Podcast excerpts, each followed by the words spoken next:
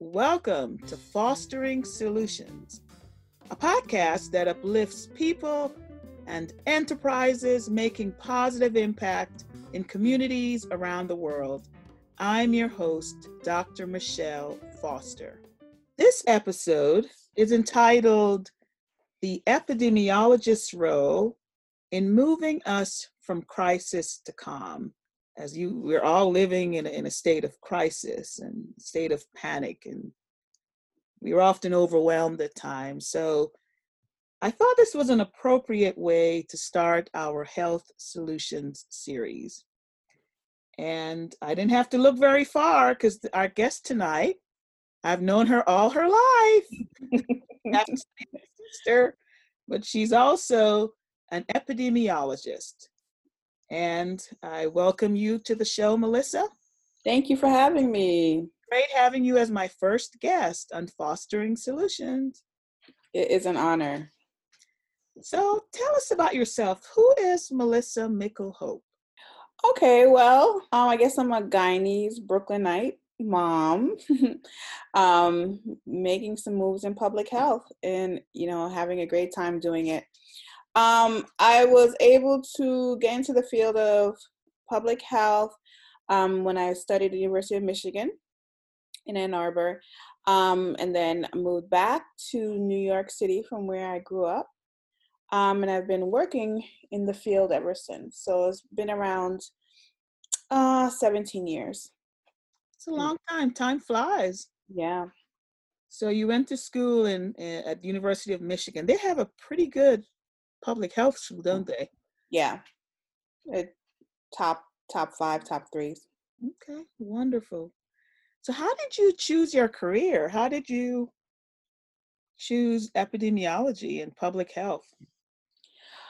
Well, in undergrad, I was studying at University of Richmond, um, and I was a bio major, and I was pre med for a while and then I was I went to a summer research program at the University of Minnesota. Oh so, wow! Okay. Yeah, so I've been all over the place. So I went to the University of Minnesota, spent a summer there, and during that internship, we were able to be exposed to many different career paths, and we met with, you know, University of Minnesota is a huge school. So um, I was working in the bio lab, but then we went. We had meetings at public health and they did an info session and they told us about the program. And i realized that um, i was very interested in it because i was a bio major but i also minored in anthropology. So it was a fusion of um, the biological sciences and you know learning about people and their environments and um, how culture plays into health. So all those things kind of fit. Um, so after that, it was kind of like a light bulb. So I came back excited to apply to public health school, and the rest is history. Okay, wonderful. So it was pretty easy. It was a pretty easy. Once I figured out um, what interests me, then it was clear what I wanted to to pursue. Wonderful. So we're talking about public health. Public health has been in you know the public health field has been in the news, you know, more than ever before. And um, we hear a lot of different careers in public health. You are you are an epidemiologist. Mm. What tell us what define epidemiology? What is that all about? Epidemiology is defined as a study of diseases and their determinants in specific populations. So any population any disease um, and any factors, risk factors that contribute to the disease um, is what we study in epidemiology. Okay. So I'm I'm I'm assuming there there's a wide range of specializations in term even within epidemiology, mm-hmm. uh, which is a, a, part of public health. And we've got you know, um, what are some of the other ologies? There's is it micro is microbiology also part of public health or? Not really. What are some um, other what are some other public health um, careers public health careers is a lot of data science um, biostatistics. In terms of public health even like environmental science is part of public health right? So you have to make sure you're getting clean water um, clean air, all of those things contribute to health. So um, there's actually even molecular hospital molecular epidemiology. So there's even epidemiology and um, um, microbial, vir- you know, virology. Okay. Especially in this area, in this corona COVID. You're hearing that that that career yeah. a lot, virology. Right.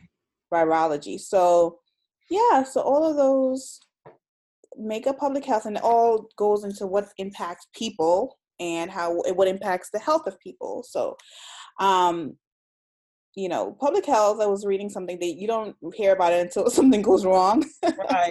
but um, you have to kind of understand it's always going on, you know, in the background. We're always tracking trends and we're always looking for spikes and changes and trends. And um, all our data is a really data heavy focus. Data impacts change in the community. So um, something may happen on a on a federal level in terms of the public health data and it trickles down to communities all over the country.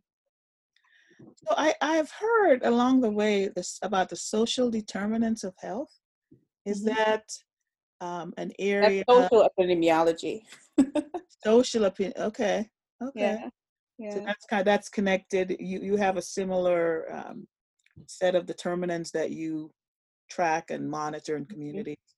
So the social epidemiology would in how it refers to COVID nineteen would be the when everyone's saying that the pandemic is affecting the black community so right. much worse than um, other communities because of the social determinants of health because you know they have um, they live in environments where they're more prone to get asthma um, they live in food deserts they live in um, areas with a lot of pollution, which may weaken their lungs and, you know, um, and may not have a great diet, which may lead to hypertension because they don't have money to spend for food.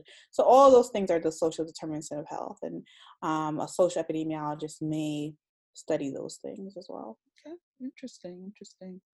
So tell us about the area of epidemiology in which you work. I actually work um, in, in vaccines and immuno, in, me, immunization program.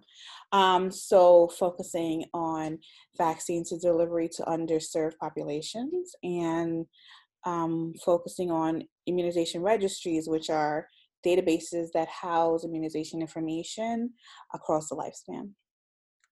So before COVID 19 showed up, mm. what were some of the diseases that you were concerned about immunizing people against? Measles. Measles. okay. Uh, in New York City. So tell us about that. What was that like trying to get that under control? Who knew me- measles were going to come back? We all had them when we were little, I thought. Yeah, it's just, you know, there's a lot of vaccine hesitancy currently in, in the country. The, vaccine, what did you say? Hesitancy. Hesitancy, okay. That's so, the anti-vaxxers that you were that you hear about, yeah. So whenever you hear these um, areas of measles outbreaks, they're among vaccine hesitant communities. So these communities okay. are not as um, they're not fully immunized. The kids are not fully immunized, um, so they're making the community more susceptible to the outbreak. So um, across the country, the last few years, you've been seeing these um, outbreaks of measles, and that's why. Okay. So, so a lot of time the whole of 2019 really was focused on the you know measles outbreaks in New York, and then we get hit with corona. So, so, the measles are under control now. The measles. Knock on, knock on wood.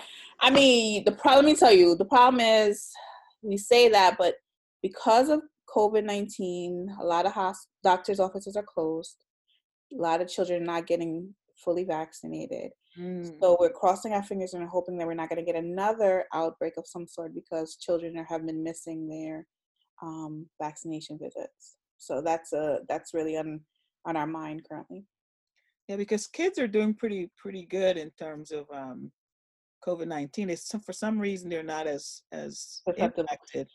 So yeah, we certainly don't want them to get anything else. Exactly. So that's yeah. the problem. Yep, yep, yep. So what's it like being even so you're working on measles. I know we are not at the point of a, a COVID-19 vaccine, But what is it like being in the mid, being an epidemiologist in the epicenter of the current pandemic? What is that? What is that like? Well, um, the my colleagues are a lot of my colleagues are focused on the um, response, but the response at this point is more of a hospital-based response. You know, because they do have to tra- track data, and um, you know, every time everybody gets the data numbers of deaths and hospitalizations, and we have to track those mm-hmm. as well. Um, but you know, the main thing is being fought in the hospitals like currently. So our role comes in after that to make sure that once we get to a a, a static state to keep us there so that's where public health would come in to terms um, in terms of after the response to keep um, another outbreak from happening. Additionally i'm focused on the vaccine's not ready but we have to prepare for the vaccine once it is available. The president is pushing a vaccine hoping to get it out in january so that's tomorrow. yeah, so we have to prepare for that. Um, yeah. So that takes up a lot of my time. So it seems like even January seems like because at one point I thought we were hearing like 18 months. So mm-hmm. it could be as soon as January. That's mm. what you're hearing, yeah. Yeah. So um and we're all looking forward to that because we all want to be safe. So what is that process, the vaccine development process like? How do we go from um, dealing with a, a, novel virus, once we have it identified, this is something totally new, to get to the point of executing an, immu- an immunization program? Like, what is that process like? Well, coronavirus is an, a novel strain, but remember that I guess 19, the one that we 19 is new, but coronavirus has been here. Been around. I did, yes. So did. there was some a little bit of um, development mostly focused around SARS when when there was a SARS outbreak. So a lot of vaccine development is taking it off, taking data and research from that SARS um, and and going forward with vaccines. There are a lot of vaccine products, a lot of trials going on um, around the country. Um, I think there are around two uh, United States-based trials. Um, the trials have usually take around five years, but because of the pandemic, they've been um, um, expediting yeah. Expedite i forgot the name that the the president used. Um, but uh, there's around three phases so each phase has been um, truncated for um, this pandemic. So there are a lot of different ways uh, vaccines are made. It can be um, live virus vaccines um, vaccines that use um, protein structures. There's so there's many different options, and like I said, there's I think quite a few products um, under consideration right now. But um, so depending on the type of vaccine would determine the, the specific methodology for each phase, but it comes through around three phases. Um, and of course, each part of that is focused on safety. Um, safety is the number one priority. And then after safety, you're looking at efficacy, how effective is it at preventing disease. Um, so those are the, the two main focuses on, on the vaccine trial. Yeah, so I guess what,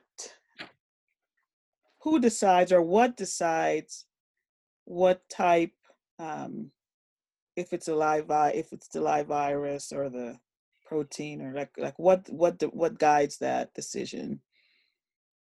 Just all the research. Um research and then the vaccine companies determine which which way they path they want to take based on research and viability and, and then they go forward.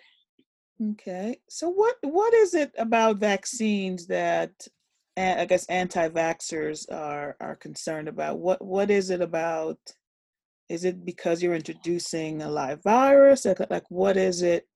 What do the vaccine hesitant communities, what is their concern? What is their fear?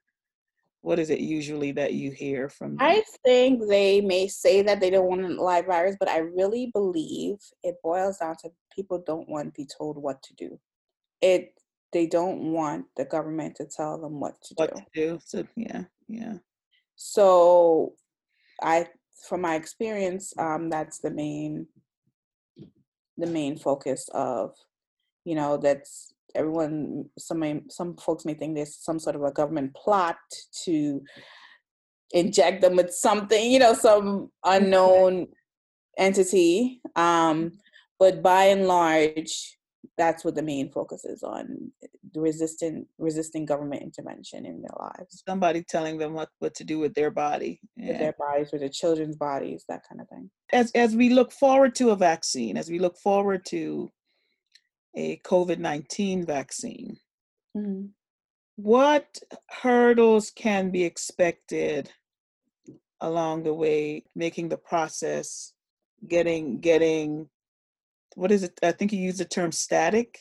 Mm-hmm. Getting like what hurdles would do you know do you as, as an as an epidemiologist how, what hurdles do you know you'll have to um, you'll run into and will, will need to overcome getting an effective and efficient covid-19 vaccination program again you want to just generally make sure that the product is safe and effective. Um, we have to figure out if it's going to be a one dose vaccine or two dose vaccine. Um, if it's a multi dose vaccine, that's going to be a challenge because you have to bring people back. So mm-hmm. it's always a problem when you have to do that. One, you know, one dose vaccine is is it's more it's easier to get compliance. Once you get multiple doses, it's people just never come back, or you have to track them or that's a hurdle. Um, when the vaccine is released, it um, may not be a, a, large quantity. So you have to figure out what are what are the priority groups we're looking at. Um, are we looking at the first set of vaccines to be given to healthcare workers, um, adult, uh, what age group? Um, you know, um, how many doses can each state expect to get you know? wow yeah. It may you know may not have enough. So um those are all challenges. How quickly can we get it to to providers? Um what mechanism what if people don't have healthcare providers? Do we give them to the pharmacies? Do we have community based immunization events um, to distribute the vaccine? Um, so all those are the things that we're we're focused on uh, making sure that it's equitable um, distribution of vaccine. So those are those are challenges we're faced now. Yeah because it, it may i guess come to the point come to a, a, a a way of distribution that's similar to the flu vaccine where you can get it like during mm. during the fall you can get it from your drugstores from your doctor from community events so so those are all the things that you all are, are considering right now. Mm-hmm. but that's based on how much vaccine we will have available. And like you said who would be grouped to get it in, in the first phase? Initially. Yeah hopefully we don't have states competing the way they're competing for ppe now. That's just that'll be that'll be so sad my goodness what would the world be like without people like you working in epidemiology? Well, remember when we first heard about the coronavirus and people thought, oh, it'll just disappear and it'll go away and it's a it's a um, fake news, you know, that kind of attitude where nothing happened and um, things were left to for a while before there was a response. So um, it may be a world like that, or it may be a world where you know groups of people may are dying and we're not sure why, and you know we have no way of um, having interventions in it because we don't have data to support interventions or we don't have data to catch trends of disease within our community um, so we can act on those trends so um, it would be a sick, more of a sick society. And just people probably just keeling over, and you don't know what you don't know what they can why. You just don't and know. life, low life expectancy, and mm-hmm. on and on and on. Yeah, we don't want a world like that. Even um, poor, you know, birth outcomes and um, women dying of childbirth and babies dying of childbirth because you just you know you don't know why yeah and then of course people who are poor and people of color are going to be at the short end of it all and probably you know and, and really kind of being affected the most yeah. Right. So thinking along those lines we, we certainly need a lot more it, it, i would assume a lot more public health official, um, professionals because um, right now we have significant demands being placed on health departments for example and mm-hmm. various um, public health professionals so what would you say to students who may be out there maybe contemplating a career in public health or maybe don't know what to do but may like biology like you do you did that what would you say to students about um, a public health career oh i think it's a great time to come on board um, like you said we've been in the news a lot so it has helped the government see what happens when there is not a strong public health infrastructure. Before Trump, there, you know, we had pandemic planning groups um, that were dismantled once Trump came into the office. So we were not prepared for this pandemic. Um, so hopefully, um, the government realized how important it is to build up the infrastructure, which means um, improving um, funding to the states um, which would lead to an increased public health workforce. So um, we're seeing a lot of that now. They're hiring people to respond to this pandemic in terms of contact tracers. They're going to be hiring thousands of people to help track um, patients that were exposed to COVID 19 and make sure they're not in- interacting with the public. Um, and there are a lot, a lot more funding opportunities now um, post post corona in the government governmental sector. So it's a really great time um, to be in the field. Okay wonderful. So those of you who are listening out there and you've got you're you're maybe in college and you're looking trying to figure out what to do public health seems like the way to go yeah. Your parents you you may want to guide your guide your students in that direction as well. Seems like a very not only interesting but but it could be fulfilling as you come up with um, new vaccines and get people immunized and you, you understand what's what's really um, causing illnesses and on and on and on. So this this is definitely a career that um, is that's worth pursuing so when you look at your look at your life you're a mom you're a wife you're a sister an aunt how do you achieve career life balance? It's a lot i'm sure it's a you know a lot going on. How do you achieve uh, how do you achieve career life balance and is it hard to do and what what's your experience been? Um well outside of an emergency but there seems to be a lot of emergencies but apart from the emergencies it's, it's pretty manageable um I do travel quite a bit for work, so you know that is probably the biggest challenge in making sure the kids are taken care of, picked up from school, um, and all that eh, to to coordinate with my husband's schedule. So um, I think that's the biggest challenge, just um, preparing for emergencies, dealing with emergencies, and travel. But generally, um, my schedule is pretty, you know, nine to five um, usually. Like emergencies that happen right in New York. You have to react when those come up. Yeah, when those come about. So, what has um, homeschooling, teaching the kids at home and working from home, and how how how, how has that been? That's definitely the hardest part of the pandemic, honestly, because you know I'm not a teacher and I don't have the patience of a teacher, and and there's a lot of work which is i mean the, i think the, the teachers are trying to make sure the kids learn so they give them a lot of work so to keep up with that work is definitely a job so yeah. i definitely have like three jobs currently. Hearing a lot of that from parents. Definite hardest part of the outbreak. Yeah so kind of like thinking ahead five ten years down the road how do you see the public health sector changing five, ten years down the road?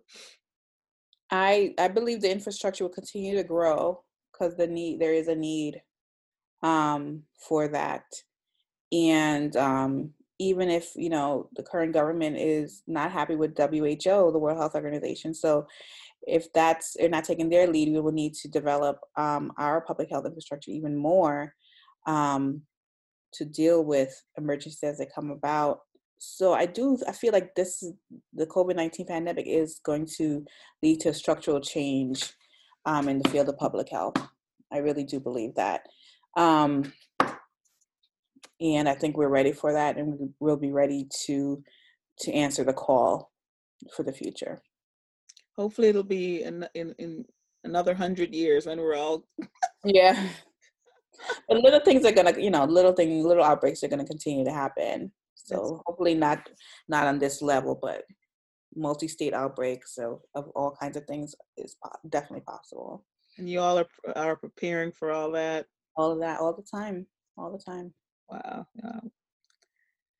Any parting words? We've come to the end of the interview. Any parting words for the audience? Um, wash your hands.